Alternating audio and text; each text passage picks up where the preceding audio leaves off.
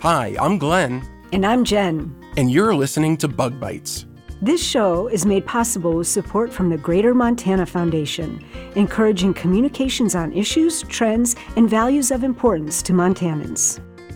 Ant colonies are broken into castes based on the size and sex of the individual ant. There's the queen, there are males that are only part of the colony for a short period of time, dying after mating, and there are workers, which can vary in size depending on their job. The biggest ants in the colony are the soldiers, the workers charged with defending the colony. But from species to species, not all soldiers make the best warriors. So, what to do when you're not much of a fighter and your colony is under attack? Just use your head. No, these ants are not trying to outwit their foes, they literally use their shield shaped heads. We give you the aptly named doorhead ant. With the colony residing in tunnels, any openings are the primary line of defense against letting other invading ant species or potential parasites in.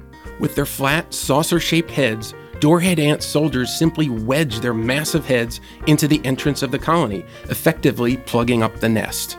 Even better, the heads of doorhead ants are camouflaged. Depending on the species, their heads can secrete fibers that resemble fungi or have small Velcro like hairs to catch nearby debris, making a natural toupee that blends right in. Once a threat is detected, the soldiers block any tunnel entrances and don't budge.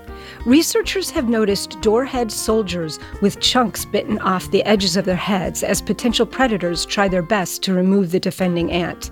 Battle scars that are unfortunately par for the course when your job is to stick your head in a hole. Bug Bites is made possible by the Missoula Butterfly House and Insectarium and produced in association with Montana Public Radio.